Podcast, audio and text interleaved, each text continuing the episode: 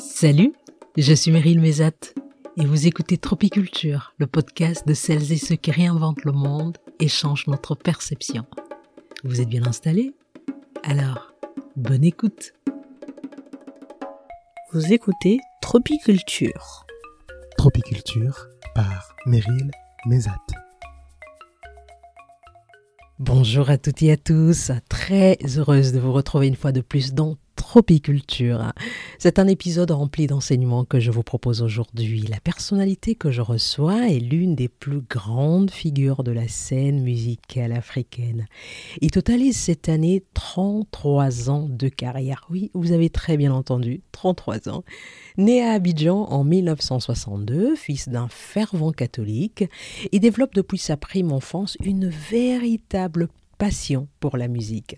Alors il bravera monts et vallées pour imposer sa voix et suivre sa route, celle qu'il a choisie. Au fil des années, il a sorti de nombreux albums à succès et des tubes qui ont conquis les quatre coins du continent africain et au-delà bien sûr. Qui n'a pas entendu Miss Lolo? Aujourd'hui, Mewe est une légende vivante de la musique africaine et il est au micro de Tropiculture. C'est la classe, n'est-ce pas?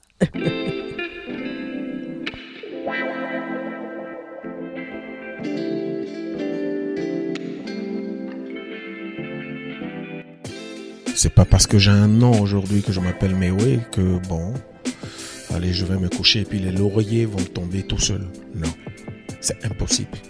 Si vous arrêtez de travailler, ceux qui continuent à travailler vont vous dépasser.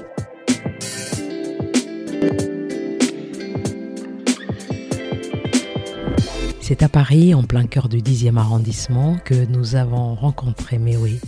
Entre plusieurs rendez-vous et un voyage prévu pour le lendemain, il a accepté de se livrer sans filtre sur divers sujets, en commençant par ce qui le pousse à créer le Zoblazo, un rythme musical qui, on le sait, a fait son succès.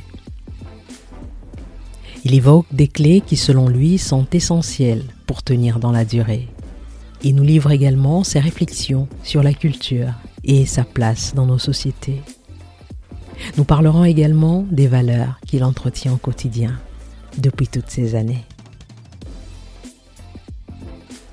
Merci Méoé d'être ici. J'aimerais que l'on ouvre notre conversation en parlant du Zoblazo, musique que vous avez créée et qui depuis s'est imposée avec beaucoup de succès sur la scène musicale panafricaine et internationale. Mais derrière ce succès, il y a une histoire de transmission. Derrière ce succès, il y a un passage de relais. Vous le dites dans une interview que vous avez accordée à des confrères, que vous êtes allé auprès des vieux pour être à l'écoute, pour écouter les musiques folkloriques et s'en inspirer. Euh, ça veut dire qu'à cette époque déjà, vous aviez compris qu'il était essentiel d'aller auprès des aînés pour puiser véritablement à la source avant de vous lancer On était dans les années 85, 86, 87 quand je suis arrivé en France et que je me battais pour rentrer pour la première fois dans un studio pour réaliser un album. L'album qui serait pour moi un aboutissement. Mon constat fait dans cette période-là, la musique ivoirienne existait mais timidement. C'est-à-dire qu'on faisait plus de la, la, part belle aux musiques étrangères chez nous que nos propres musiques, inspirées de notre patrimoine culturel.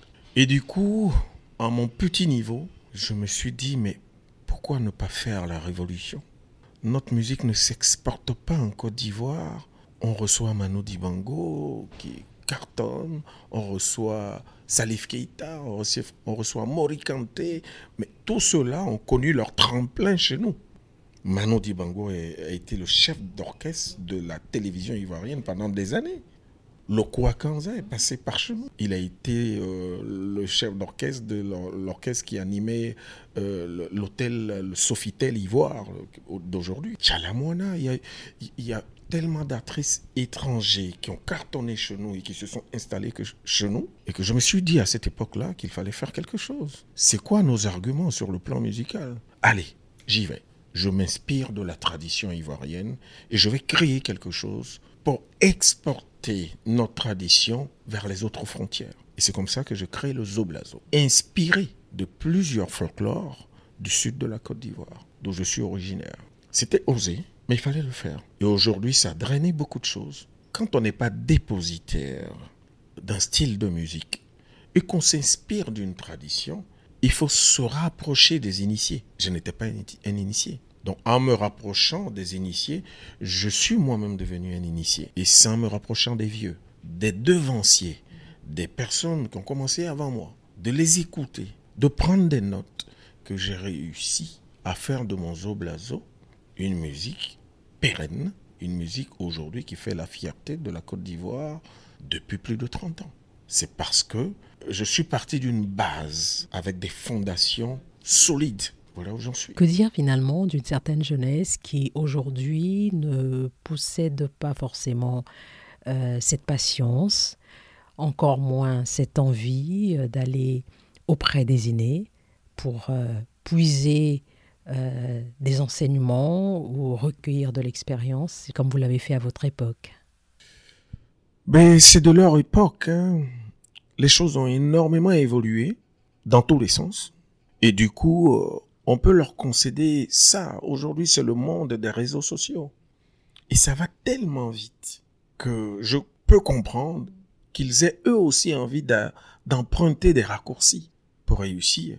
Mais quand on veut évoluer dans la durée, il y a des sacrifices à faire. Je reste persuadé. Pour le puriste que je suis, si j'ai un conseil à donner à la nouvelle génération, c'est très simple. Vous avez le choix entre faire un coup, ce que vous appelez vous-même un buzz. Ça, vous n'avez pas besoin d'un cursus scolaire dans la musique pour faire ça. Mais par contre, si vous voulez évoluer dans la durée, si vous voulez faire de ce métier-là votre métier à vie, ah, il faut se donner les moyens d'entretenir cela dans la durée. Et pour le faire, l'apprentissage s'impose. Il faut apprendre. Et ça prend du temps. Il faut prendre le temps d'apprendre. À jouer même d'un instrument. À, faire même, si vous pouvez, le solfège. Au pire, même faire les cabarets jouer dans des, des, nganda, comme on dit, ou bien jouer dans des circuits, dans des bars, avec des orchestres, à guérir, ça guérit hein, musicalement, avant de rentrer en studio pour la première fois. C'est le conseil que je peux leur donner, mais il y, en a combien qui vont écouter aujourd'hui Les choses sont tellement faciles. Ah, c'est très simple. Avant, pour être une célébrité, il fallait passer par les chaînes de télé. Maintenant, on n'en a pas besoin. Avec son smartphone, on peut être une célébrité. Avec son téléphone. Donc, les choses ont tellement échangé que c'est très difficile de faire comprendre à la jeunesse que c'est pas comme ça que ça se passe quand on veut évoluer dans la durée. Mais bon, j'ai dit ce que j'avais à dire en tant que dévancier. Si vous m'écoutez, tant mieux. Si vous ne m'écoutez pas, bon, ben, ça sera votre choix. Retournons euh, beaucoup d'années en arrière euh, dans votre jeunesse. En, en lisant votre parcours, on se rend vite compte que très tôt, vous étiez déjà habité par une conviction profonde de faire de la musique votre métier. Je reste persuadé que s'il faut s'appuyer sur les écritures de la Bible, c'est Dieu qui nous transmet une vocation. On est, mais Dieu nous choisit pour faire passer des messages. Chacun sur la terre a une vocation. Ceux qui ne réussissent pas en réalité, c'est ceux qui n'ont pas fait de leur vocation leur passion et leur profession. Et moi, j'ai eu la chance d'avoir cette vocation-là pour la musique. J'ai décidé d'en faire mon métier. Et c'est pour cette raison aujourd'hui que je suis, si je peux appeler ça comme ça, un, un personnage comblé. J'ai respecté la volonté de Dieu. Je me suis donné les moyens de réussir honnêtement. Et puis, il m'accompagne tous les jours. Sinon, peut-être 32 ans après, j'aurais certainement disparu. Pourtant, ce n'est pas toujours à la portée de tous hein, de, de, suivre la voie que l'on souhaite pour soi. Euh, lorsqu'à côté, euh, l'entourage fait pression, décourage et, et, et même convaincu que l'on fait fausse route. C'est très simple. On nous appelle très souvent les stars, bien que je sois aujourd'hui une légende pour mon pays. Mais une star est censée suivre son étoile. Une étoile, c'est star en anglais. Si vous suivez votre étoile, il n'y a pas de raison que vous ne brillez pas. Et je fais partie de ces étoiles polaires. Il y en a toujours un dans chaque pays. Pour mon pays, ce ne sera pas usurpé de dire que c'est moi.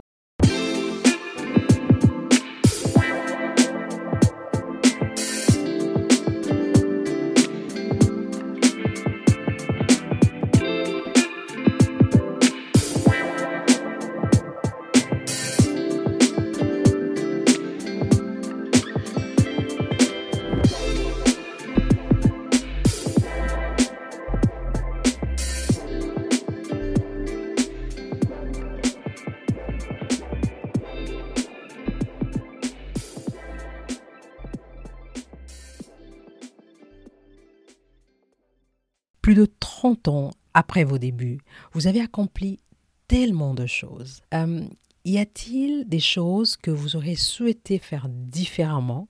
Avez-vous des regrets? J'allais dire que je regrette d'avoir fait euh, ce choix-là de m'inspirer de la tradition pour faire ma musique, mais c'est complètement faux. Mais je vais vous dire pourquoi j'ai failli dire ça. Parce qu'aujourd'hui, dans mon pays, vous connaissez par exemple un grand chanteur chez nous qui s'appelle Alpha Blondie, qui fait du reggae. Vous reconnaîtrez avec moi qu'il a beaucoup plus de visibilité que moi. Est-ce que c'est pas le reggae? C'est peut-être le reggae qui est un avantage pour lui, euh, euh, le reggae qui est, qui est pour moi une musique euh,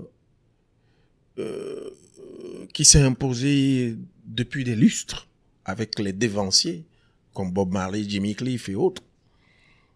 Et qui a fait que quand on fait du reggae tout de suite, partout dans le monde, on peut vous écouter tout de suite. Mais pour nous qui nous inspirons de la tradition, qui partons dans la forêt, là, aller écouter les vieux avec les percussions, s'inspirer de ça, quand on arrive, à la limite, les gens ils sont là, mais c'est quoi ça encore? Mais ils écoutent, il faut qu'ils analysent, il faut qu'ils s'en imprègnent, il faut qu'on leur parle de ça pour qu'ils comprennent. Ce qui peut être frustrant aussi. Hein. On peut être frustré, ouais, et je peux comprendre certains qui basculent après. Hein. Il y en a qui commencent, comme j'ai fait, et qui basculent après dans la mode. Hein. Je dis, ah non, non, non, depuis je fais des choses, mais ça ne prend pas, ça ne décolle pas. Donc je veux faire ceci, je veux faire cela, je veux faire la mode, je veux faire de la musique Naija ou bien je veux faire de la musique machin. Non. Moi, j'ai décidé de rester fidèle à ma ligne de conduite. Je pense que je devrais être fier aujourd'hui d'avoir fait ce choix. Et euh, donc, euh, j'ai aucun regret en fait, en réalité. Nous avons évoqué la frustration que certains peuvent avoir durant leur parcours. Euh, vous avez parlé de la vocation. Euh, l'être humain sur son chemin est euh, confronté à, énormément de défis, de doutes. Du coup, comment tenir dans la durée? Il faut connaître le métier, il faut en être passionné, il faut aimer ça. Et puis il faut persévérer. Parce que c'est pas toujours que ça marche. Nous, on propose des projets à nos fans, mais c'est eux qui ont le dernier mot. Ils peuvent ne pas aimer pour une raison ou une autre. Donc, euh, c'est pas si évident que ça. Du coup, il faut persévérer. C'est-à-dire, vous avez fait un cours qui n'a pas pris aujourd'hui, mais il faut se remettre au travail, s'inspirer des erreurs commises, tirer des enseignements, prendre des notes pour améliorer ça et reproposer autre chose. Je pense que si, pour revenir à votre question 32 ans après, je suis là, c'est certainement parce que, je le dis très souvent d'ailleurs, je me prends pour un ordinateur. Et un ordinateur a besoin de mise à jour. Si vous ne faites pas de mise à jour régulière, vous allez bugger.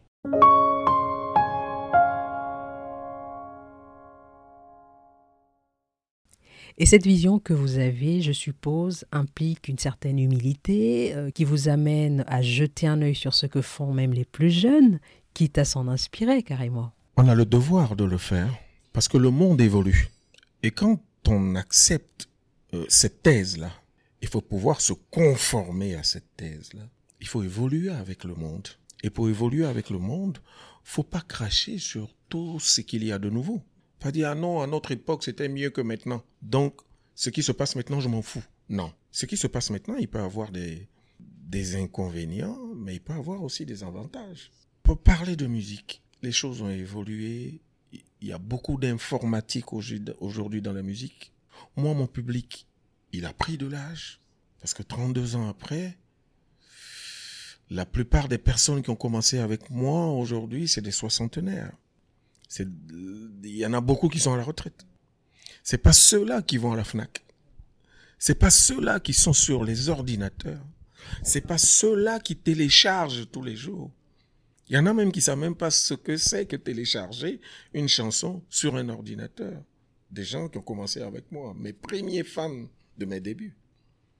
Alors, si je vais évoluer dans la durée, il faut que j'adapte ce que je fais à ce nouveau public qui est un public de nouveaux consommateurs. Et ces nouveaux consommateurs, c'est qui téléchargent, ceux qui sont sur TikTok, ceux qui sont sur Instagram, sur Twitter.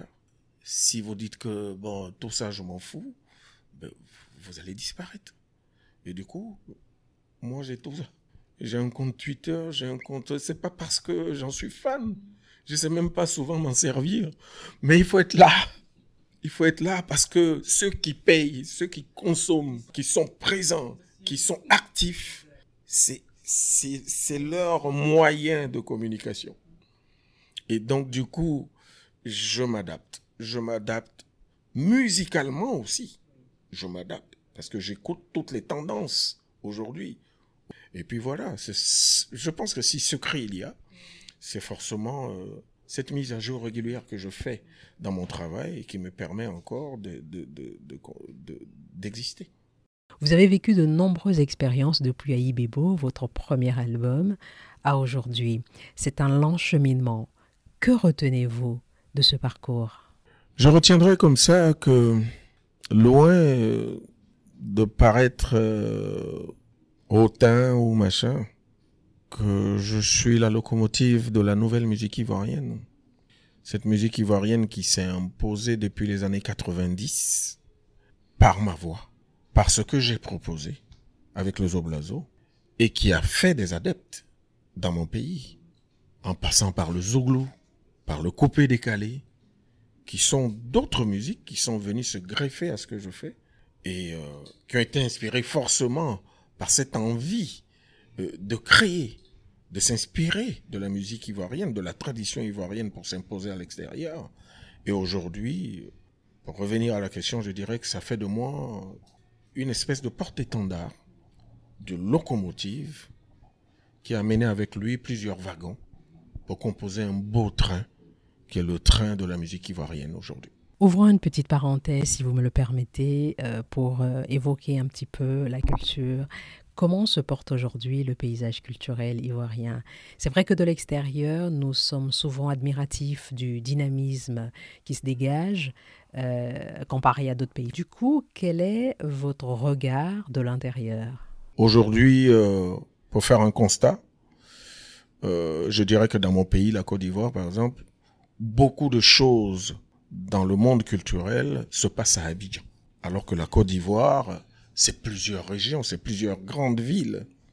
Je pense que l'intérieur du pays euh, est un peu sevré. Et il va falloir donner les moyens à ces villes-là aussi euh, d'avoir accès à des événements d'un certain niveau, comme on voit régulièrement à, Abidjan. Donc à ce niveau, il y a beaucoup de choses à faire. Au-delà de ça, en gros, il faut davantage industrialiser euh, notre métier en Afrique particulièrement en Côte d'Ivoire, certes, mais généralement en Afrique. Euh, mon constat fait, beaucoup, beaucoup, quand ils se rapprochent de la musique, veulent monter sur scène. Mais il n'y a pas que la scène. Il y a le backstage. Ah oui, il faut préparer la scène. Il faut... Euh, il y a tout un travail en amont qui se fait avant euh, d'être à la lumière. Et donc, euh, on a besoin davantage d'industriels de la musique de producteurs, euh, de marketeurs, de euh, voilà, d'industriels de la musique en général euh, pour nous accompagner et puis créer des infrastructures dans certaines régions pour décentraliser. Voilà. Restons un instant sur ce que vous venez de relever à propos de l'industrie musicale et, plus globalement euh, de, des industries culturelles. L'absence de celle-ci est un sujet récurrent euh, dans la plupart des discussions euh, entre professionnels du secteur et, visiblement, hein, les, les, lignes ne, ne, bougent pas toujours assez vite hein, quant à une législation claire, une structuration de ces secteurs. Que faut-il faire finalement de votre point de vue? Oui, il est clair qu'il y a un travail à faire et ce travail, euh, si je peux dire malheureusement, entre griffes, on est obligé de passer par nos, nos gouvernants. Parce que je pense que rien ne peut se faire en Afrique sans volonté politique. Aujourd'hui, vous êtes un industriel, vous venez vous former en Occident, vous êtes prêt, vous trouvez même les moyens, le financement pour faire un projet en Afrique. Si vous ne frappez pas la porte des gouvernants, on va vous mettre les bâtons dans les roues. On va dire, mais c'est qui ce gars-là qui est en train de faire ceci? Il faut nous alléger la tâche. Il faut nous alléger la tâche. Il faut permettre à euh, cette personne-là déjà d'avoir le plus facilement possible, mais dans les règles, euh, un permis de construire. Juste pour un permis de construire, vous allez faire, euh, je ne sais pas moi, une croisade. Vous allez monter dans tous les partout. On va vouloir vous demander un peu d'argent pour signer un papier et tout. Donc, il faut nous faciliter la tâche. Il y a souvent des privés qui veulent investir dans la musique, mais on ne leur donne pas de facilité. Alors qu'on n'a toujours pas compris que la musique, l'art en général, la culture, est une source de devises inestimable. Ce que la musique rapporte à des États, vous ne pouvez pas imaginer. Mais pourquoi en Afrique on, refuse de comprendre cela? Ou bien c'est peut-être parce que ces revenus-là n'iront pas dans les poches de nos gouvernants.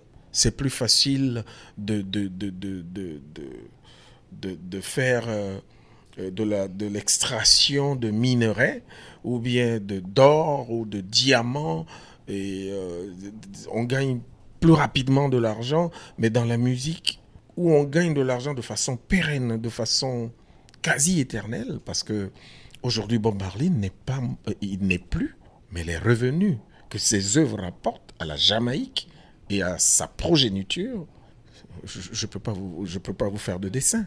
Michael Jackson, jusqu'à aujourd'hui, après sa disparition, ce que ses œuvres rapportent à sa progéniture, à sa famille, aux États-Unis, vous ne pouvez pas imaginer. Il faut qu'on pense en ça. Il faut qu'à un moment donné, on, ait conscience que la musique et l'art en général, ou la culture, c'est pas n'importe quoi. Et le jour on comprendra, je pense que beaucoup de choses évolueront. Mais il y a une avancée, il y a, une avancée notable. Hein. Hein, quand on considère que dans des pays comme la Côte d'Ivoire, il y a énormément de festivals qui se sont installés, notamment le Massa, euh, le FEMUA, autant d'autres festivals. Pour parler par exemple des pays de l'Afrique centrale, il y a le FESPAM par exemple au Congo, au Brazza. Il y a énormément de festivals, le festival Azuri auquel j'ai participé à Kinshasa. Et il y a énormément de choses qui se font. Donc il y a une avancée notable, mais on peut mieux faire. Et il y a beaucoup à faire. Fermons à présent cette grande parenthèse euh, en évoquant un sujet qui me semble euh, très important également. Euh, j'aimerais vraiment connaître votre avis sur le sujet. La, plupart du temps, lors des élections, que ce soit législatives ou, présidentielles, et je parlerai particulièrement de l'Afrique francophone, on a rarement vu les candidats, ces futurs ou potentiels gouvernants, inscrire ou défendre la chose culturelle dans leur programme. Et pourtant, ils font appel à vous, artistes musiciens, lors des campagnes. Qu'est-ce qui n'a pas fonctionné finalement? On est tous fans de musique. Hein. Sur cette terre, on est tous fans de musique. Ces gouvernants dont vous parlez euh, ces députés, ces maires, euh, ces autorités en Afrique et tout ça dansent tous. Hein. Il y en a même qui chantent, passion cachée. On est tous fans de musique. Chaque fois qu'on veut faire la fête, on a recours à la musique. Donc, personne n'ignore que la musique, la culture en général, c'est un passage obligé dans notre vie, dans notre quotidien. Il y en a même qui écoutent la musique pour se détendre, pour se relaxer après des dures journées de labeur. Mais pourquoi la musique est toujours reléguée au dernier plan en Conseil des ministres? Est-ce que c'est pas en partie notre faute, nous-mêmes les acteurs de ce métier Il faut qu'on se prenne de plus en plus au sérieux. L'artiste africain doit se prendre au sérieux. Écoutez, moi c'est simple. Vous êtes candidat aux élections législatives, vous me sollicitez, et ça arrive une fois chaque cinq ans pour venir battre campagne avec vous, c'est-à-dire euh, amuser la galerie. C'est comme ça que j'appelle ça. Parce que quand on vous appelle une fois chaque cinq ans, alors que vous existez au quotidien, c'est qu'on a besoin de vous pour faire un coup. Alors quand vous me sollicitez, je vous dis ok, merci honorable de m'associer à votre campagne, mais parlons quoi. Je veux bien qu'on s'asseye et qu'on parle. Parce que lui, il va venir. Ah, ça coûte combien là, le truc là? Je te donne combien? Tu viens, tu vas faire deux, chansons, trois chansons à chaque étape de ma campagne. Non, j'ai dit non. Je ne sais pas parler d'argent déjà. Moi, je suis artiste. Honorable, j'ai un manager. Première étape pour me faire respecter. Deuxième étape, avec mon manager, si vous acceptez, on va s'asseoir et parler. Vous allez faire campagne quel sera le poids de la musique dans votre combat, dans votre action, après votre élection? On a envie de vous entendre. Qu'est-ce que vous allez faire pour nous? Et puis là, ok, je vais venir communier avec le public là pendant la campagne, mais après la campagne. On se revoit dans cinq ans? Que vous pouvez me dire Ou bien chaque mois dans votre commune, vous allez essayer d'organiser quelque chose dans le domaine culturel pour qu'on puisse communier avec vos électeurs c'est comme ça qu'il faut agir avec eux. Il ne faut pas venir prendre un cachet, une enveloppe, parce que vous avez faim, et puis disparaître. Moi, je préfère qu'on me dise non, mais ouais, tu es trop compliqué, euh, je ne peux pas travailler avec toi, juste parce qu'on me reproche d'être un peu trop professionnel, plutôt qu'on me donne une enveloppe là pour venir euh, euh, jouer bon les, les, les, troubadours quoi. Et ça, ça m'intéresse pas. Donc mon intégrité est au-dessus de tout. Et ça, il faut qu'on enseigne ça à tous nos collègues. Et c'est comme ça qu'on nous prendra un peu plus au sérieux et nous accorder un peu plus de crédit.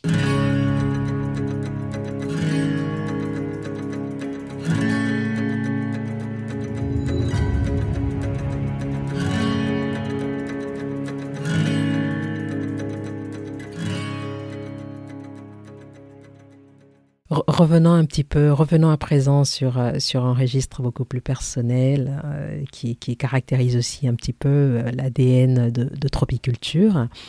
un an avant le début de votre carrière professionnelle, un être cher, votre père, rejoint les ancêtres.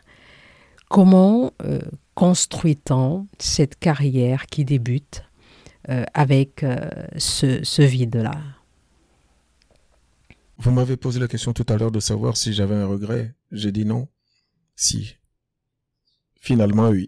Ce monsieur qui était mon premier adversaire n'a pas connu le début de ma carrière professionnelle. Il est décédé en 1988. Mon premier album est sorti en 1989. Du coup, c'est, c'est mon plus gros regret. Mais je pense qu'il y a une vie après la mort. Hein. Et donc, quelque part, il doit se dire, putain, je me suis trompé. Hein. C'est bien fait pour toi, papa. C'est bien fait. Tu t'es trompé. Ben voilà, aujourd'hui, autant d'années après, euh, je vis de ce métier, j'en suis fier. Et je gagne honnêtement ma vie. Je ne Vous insistez énormément, je trouve, sur ces mots intégrité, honnêteté. C'est des valeurs. C'est des valeurs que j'entretiens au quotidien. Il y a des artistes qui peuvent vous signer un contrat aujourd'hui et qui ne l'honorent pas. Dans notre monde, ça existe je peux signer un contrat avec vous pour jouer demain à un événement que vous avez. Et puis derrière, après vous, quelqu'un d'autre vient me proposer un peu plus pour la même date. Il y a des artistes qui sont prêts à prendre votre avance, prendre l'argent de l'autre et aller jouer chez l'autre. Est-ce votre rapport à la, à la spiritualité, peut-être, hein, qui, qui, explique cela? Forcément. Quand vous croyez en Dieu, vous croyez à, un censeur, à quelqu'un qui dit Hé, toi là, si tu fais ça là, tu vas me trouver là-haut un jour je vais t'emmener en enfer. Même si ça n'existe pas, ou ça existe, j'en sais rien. Je suis jamais allé pour constater. Mais au moins, quand vous avez cette foi-là, vous dites, ah non, il faut que je fasse attention à tous les actes que je pose au quotidien. Et donc forcément, la spiritualité a une présence très forte dans mes choix. Et l'éducation de mes parents aussi. Qu'est-ce qui vous fait avancer, oui Ma passion. Et puis mon travail. Parce que je n'arrête pas de travailler. C'est pas parce que j'ai un nom aujourd'hui que je m'appelle Mewe que bon, allez, je vais me coucher et puis les lauriers vont tomber tout seuls. Non, c'est impossible. Si vous arrêtez de travailler, ceux qui continuent à travailler vont vous dépasser. Du coup, euh, ben, c'est, je dirais que c'est ma passion et puis mon envie de continuer à travailler. Euh, et tout est lié à cette passion-là. Parce que quand vous êtes passionné, même avec l'âge, vous avez toujours cette flamme-là de continuer, de continuer à travailler, à réfléchir et tout. Mais bon, quand on n'est pas passionné, à un moment donné, on peut être lassé. On peut se dire, allez, je suis fatigué. Allez, et puis bon, voilà. Et si vous nous parliez à présent de la légende, votre, votre dernier album, C'est incroyable de l'avoir intitulé ainsi. Euh, J'ai eu peur que vous disiez, par exemple, euh, c'est une autoproclamation. Mais si, c'est une autoproclamation. Parce que je l'assume. Vous savez, on vit dans un monde qu'on appelle régulièrement le monde du showbiz, qui est truffé d'injustice. Je disais tout à l'heure que la musique est incontournable dans notre quotidien.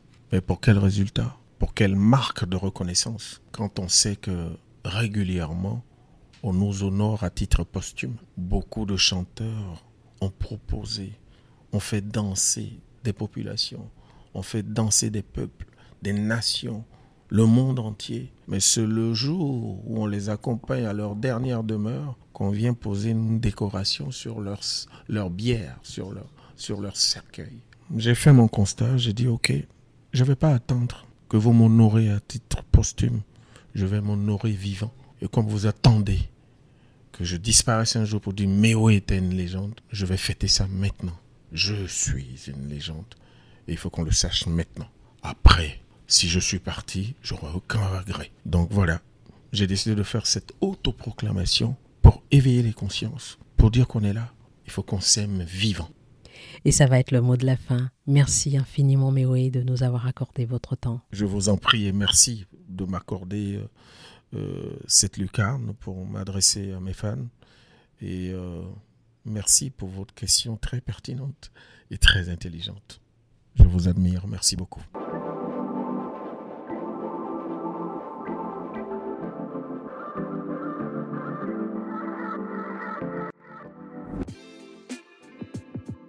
Merci à tous ceux qui ont contribué à la réalisation de ce podcast. Russell Morley Moussala, Rock Amédée Bonzouzi.